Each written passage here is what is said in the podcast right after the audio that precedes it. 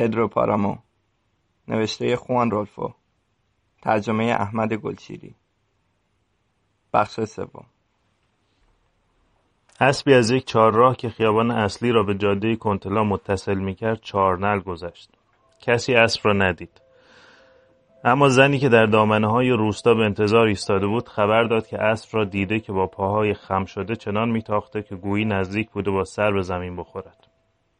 زن اسب قزل میگل پارامو را شناخته و فکر کرده حالاست که حیوان مغزش پخش زمین شه. سپس اسب را دیده که پا راست کرده سرش را از روی شانه برگردانده و به تاخت رفته. گویی از چیزی که او را پشت سرش در طول جاده ترسانده میگریخته. داستان زن در شب خاکسپاری که مردها پس از پیمودن راه گورستان خستگی می‌گرفتند به مدیالونا رسید. آنها پیش از خوابیدن مثل آدمهای هر جای دیگر گرم گفتگو بودند. ترنسیو لوبیانس گفت این مرده منو حسابی از پا انداخت. شونه هم هنوز درد می‌کنه. برادرش اوبیادو گفت شونه های منم درد می‌کنه. پینه های شست پام هم دو برابر شدن. ارباب همه ما رو واداش کفش پا کنیم. در صورتی که روز تعطیل هم نبود طور بیا تو چی میگی؟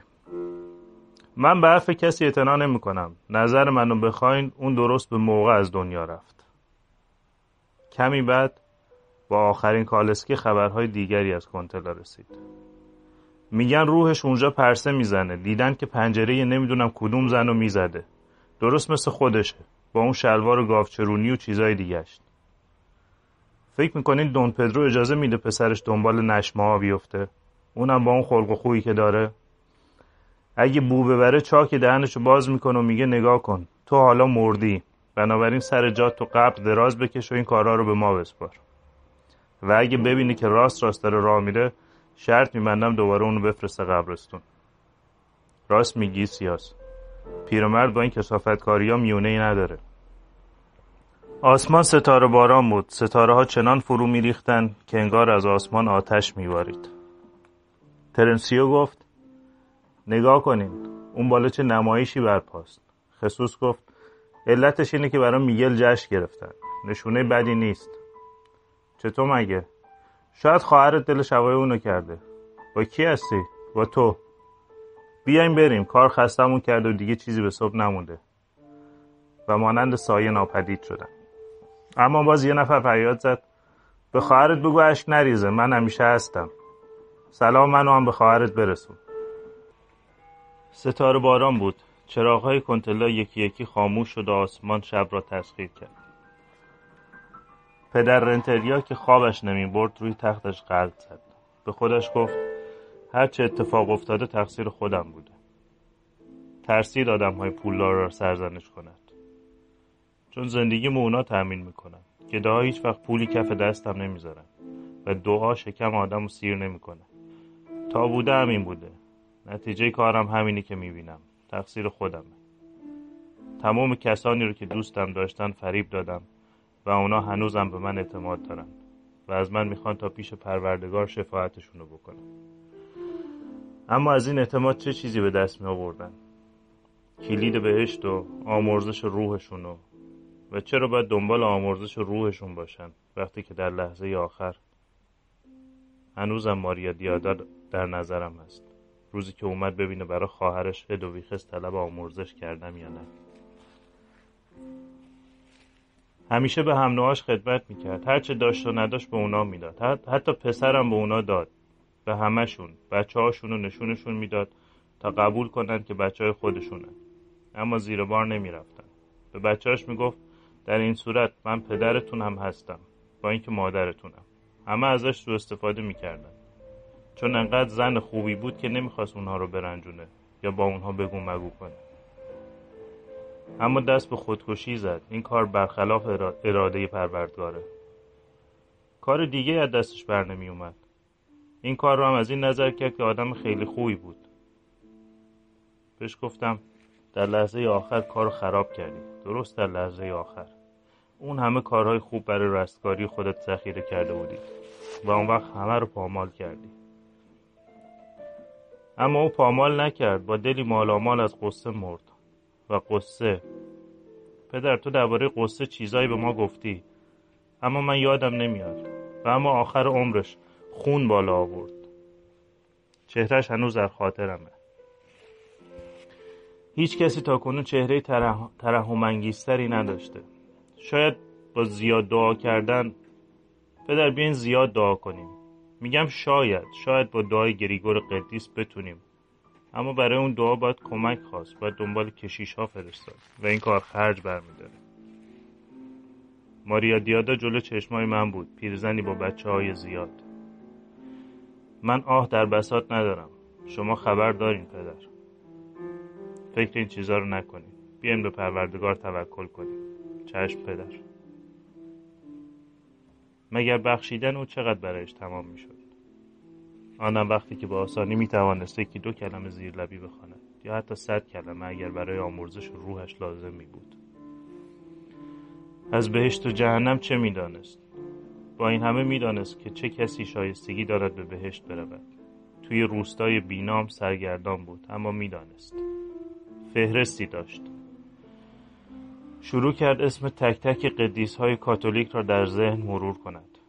از قدیس های همان روز شروع کرد.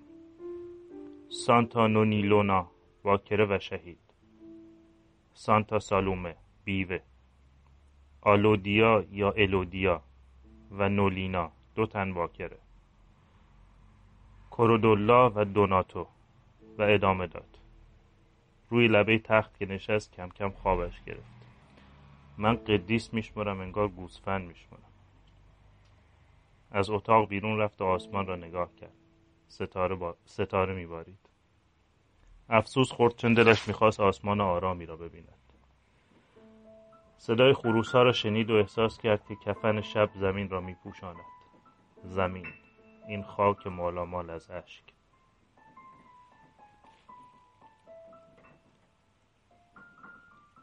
ادوبیخستیادا به من گفت بهتر بلنشی بری پسرم. بهتر بلنشی بری. حالا دیگر دیر وقت بود. چراغ گوشه اتاق کم نور شد. سپس سوسو زد و خاموش شد. شنیدم از جا بلند شد. فکر کردم که می‌رود چراغ دیگری بیاورد. صدای پایش را میشنیدم که دور می‌شود. منتظرش ماندم. بر نگشت. و پس از مدتی من هم برخواستم با قدم های کوتاه راهم را توی تاریکی پیدا کردم. و رفتم تا به اتاقم رسیدم. روی زمین نشستم و منتظر ماندم تا خواب به چشمایم بیاید. خوابیدم. اما از خواب میپریدم و به خواب می‌رفتم. یک بار که از خواب پریدم صدا را شنیدم. صدا به فریاد آدم مستی میماند. خاک بر سر این زندگی. ناگهان بلند شدم نشستم. چون صدا آنقدر بلند بود که انگار درست توی گوشم فریاد زده باشند. صدا احتمالا از طرف کوچه بود اما یقین داشتم که از توی خانه است از پشت دیوارهای اتاق. اما بعد جز صدای بال زدن یک بید و نجواهای سکوت صدایی نبود. نمی‌شد جرفای سکوتی را برآورد کرد که فریاد به پا کرده بود. انگار زمین از هوا توهی شده بود. هیچ صدایی حتی صدای نفس کشیدن یا تپیدن قلبم شنیده نمی‌شد. وقتی آن لحظه گذشت و حالم کم کم جا آمد فریاد دوباره بلند شد و مدتی ادامه پیدا کرد. بذارین لگت بزنم. دارم هم می‌زنین بزنین اما بذارین لگت بزنم. ناگهان در باز شد. پرسیدم شما این دنیای دویخس چه اتفاقی افتاده؟ میترسین؟ اسم من ادویخس نیست دامیاناست خبر داشتم که اینجایی. اینه که اومدم تو رو ببینم. می‌خوام دعوتت کنم توی خونم بخوابی. اونجا بهتر خوابت می‌بره. دامیانا سیسورس شما تو مدیالونا زندگی نمی‌کردین؟ من اونجا زندگی می‌کنم. برای همینه که این همه طول کشید تا به اینجا رسیدم. مادرم برای من از دامیانا خانومی صحبت کرده که تو بچگی از من نگهداری می‌کرد. آیا شما؟ بله خودم هستم. از وقتی برای اولین بار چشماتو باز کردی تو رو می‌شناسم. با شما میام. اینجا از دست این داد و فریادها خوابم نمی‌بره. نشنیدین اینجا چه چیزهایی اتفاق افتاد؟ مثل این نبود که داشتن کسی رو میکشتن؟ شاید این باستاب صدایی بوده که اینجا زندونی شده. مدتها پیش توری بیالدرتو رو تو این اتاق خلقاویز کردن. بعد در قفل کردن و گذاشتن تنش بخشکه تا هیچ وقت آرامش پیدا نکنه. نمی‌دونم تو چطور وارد این اتاق شدی. اون هم وقتی که هیچ کلیدی به این در نمی‌خوره.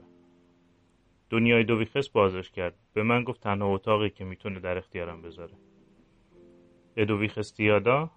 بله. بیچاره ادویخس پس معلوم میشه هنوزم دوچار عذابه من فولگور سدانو پنجاه و چهار ساله مجرد شغل مباشر وکالت دارم که به تنظیم و طرح دادخواست بپردازم و ادعا و اثبات موارد زیر را بر عهده بگیرم. این حرفایی است که اون موقع ارائه دادخواست علیه توریبیو آلدرت به زبان آورد. ادعا شامل حق استفاده از عین و نماعات ملک هم هست. دون فولگور هیچ کس منکر این نیست که شما یه پارچه آقایین.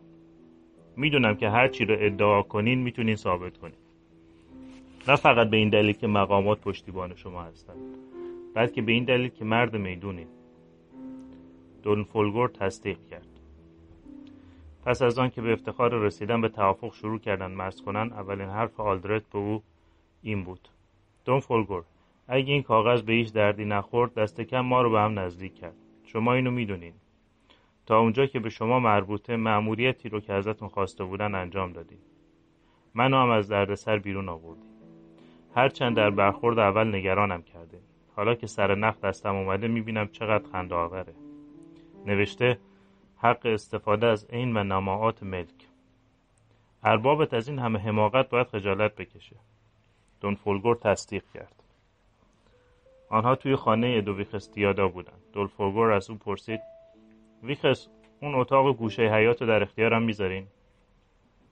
دون فولگور هر کدوم که میل شماست. تمام اتاقها رو هم بخواین در اختیارتونه. امشب افرادتون اینجا میخوابن؟ خیر فقط یه نفر. بریم بخوابین و نگران ما نباشین. فقط کلید به ما بدین. توری آلدرت گفت چیزی که می‌خوام بگم اینه که کسی منکر این نیست که شما یه پارچه آقایین. اما من چشم دیدن اون زبون نفهم بی پدر مادر رو که مثلا ارباب شماست ندارم. دون فولگور تصدیق کرد. این آخرین جمله قابل درکی بود که از او شنید چون بعد رفتارش با داد و فریادهای پیاپی ابلهانه شد. به او گفت که گفت این مقامات پشتیبان منن ها؟ خواهیم دید. با دسته شلاق در خانه پدرو پارامو را زد و به یاد اولین باری افتاد که آن را به صدا درآورده بود. مدتی به انتظار ایستاد. همانطور که بار اول منتظر مانده بود. یک بار دیگر پارچه سیاهی را که بالای در آویخته بودن نگاه کرد. اما این بار حرفهایی که با خود گفت تفاوت داشت. پس یکی دیگه آویزون کردن. اولی همه جاش رنگ و رو رفته بود اما این یکی نوعه مثل ابریشم میدرخشه. با اون که با اینکه یک کهنه پارچه رنگ شده است. بار اول اونقدر منتظر ماند که نتیجه گرفت کسی توی خانه نیست. می‌خواست راه بیفتد برود که پدرو پارامو پیدایش شد. فرصت دومی بود که او را می‌دید. در فرصت اول تنها بچه شیرخوار بود. و اما این بار می‌شد گفت که فرصت اول است. حاصل این کاران بود که با او مثل یک رقیب شروع به حرف زدن کرد شلنگنداز که به دنبالش وارد می‌شد گفت خواهید دید که سرنخ کارها رو به دست دارم و خواهید دید که چرا اینجا اومدم. فولگور بشین. اینجا بدون مزاحم می‌تونیم حرفامونو بزنیم. توی حیات خلوت بودن پدرو پارامو روی جعبه پهن شد و منتظر ماند. چرا نمیشینی؟ ترجیح میدم بیستم پدرو. هر طور میل توست اما دون رو فراموش نکن. این پسرک کی بود که اینطور با او حرف می‌زد؟ پدرش دون لوکاس پارامو هیچ وقت اینطور به او اهانت نکرده بود. و آن وقت این پدرو که نه چیزی از مدیالونا سرش می‌شد و نه از اداره کردنش خبر داشت مثل یک کارگر مزرعه و رفتار می‌کرد. کارا چطور پیش میره؟ احساس کرد موقعیتی را که می‌خواسته به چنگ آورده. با خود گفت حالا نوبت منه. روز به روز بدتر میشه. دیگه چیزی نمونده. آخرین حیوان رو فروختیم. دست در جیب کرد تا کاغذهای بیرون بیاورد و به او بگوید که ها سر به کجا زده و می‌خواست بگوید که فلان قدر بدهی داریم. که پدرو پارامو گفت به کی بده کاریم؟ مقدارش مهم نیست فقط بگو به کی. او اسمای فهرستی را خواند و آه در بساط نداریم تا طلبشون رو بپردازیم. این مشکل ماست. چرا؟ چون خانوادهتون همه رو خرج کردن. فقط دست بگیر داشتن و هیچ وقت چیزی پس نمی‌دادن. به خودم می‌گفتم دیر یا زود ته چیزا رو بالا میارن بله همین کار رو هم کردن. گو که, هست... گو که هستن آدم که خریدار زمینن و خوب پول میدن. با پولش قرصا داده میشه و چیزی هم تش میمونه. البته نه خیلی زیاد. خودت که نیستی. مرا چه بین کارها؟ فردا کارو شروع می‌کنیم. اول از خانواده پرسیادو. گفته بیش از همه به اونها بده کاری. بله. و کمتر از همه پرداختیم. پدرتون همیشه بدهی اونها رو بعد از همه میپرداخت. فکر می‌کنم یکی از اونها یعنی ماتیلده رفته توی شهر زندگی کنه. اما نمی‌دونم گوادلاخارا رفته یا کلیما و لولا دنیا دولورسو میگم. مالک همه چیزه. مزرعه انمیدیو که یادتون هست. بدهی رو باید به اون بپرد بدهی. فردا میری از لولا خواستگاری می‌کنی. اون به من نگاه هم نمی‌کنه. من خیلی پیرم. برای من خواستگاری کن. بهش بگو یه دل نه صد دل عاشقشم. تا ترتیب این کارو میدی به پدر رنتریا بگو کارهای عروسی رو راست و کنه. چقدر پول داری؟ هیچی دون پدرو. پس قولشو بده. بهش بگو می‌پردازیم. فکر نمی کنم مشکلی پیش بیاد. فردا این کارو بکن. تو رو بیو تو رو چی میگین؟ تو خانواده پرسیادو و فرگوسو و گوسمانو اسم, اسم بردی. اون دیگه چی می‌خواد؟ موضوع مرز در میونه. داره پرچین می‌زنه و از ما خواسته سهم خودمونو بزنیم تا کار تقسیم تموم بشه. این کارو بذار برای بعد و نگران مرزها نباش. مرزی در کار نخواهد بود. این موضوع یادت باشه فولبور حتی اگه چیزی ازش سر در نیاری. زمین تقسیم نمیشه. الان دنبال کار لولا رو بگیر. نمی‌خوای بشینیم ممنونم دون پترو. میشینم. واقعا دلم می‌خواد با شما کار کنم. هرچی لازم می‌دونی به لولا بگو اما اینو هم بگو که دوستش دارم. این نکته مهمیه. راست میگم صدانو. واقعا دوستش دارم. به خاطر چشماش. می‌دونی که. بنابراین فردا ترتیب کار رو بده. من بعضی از وظایف مباشری تو رو کم می‌کنم. کاری می‌کنم که خیالت از بابت مدیال لونا راحت بشه.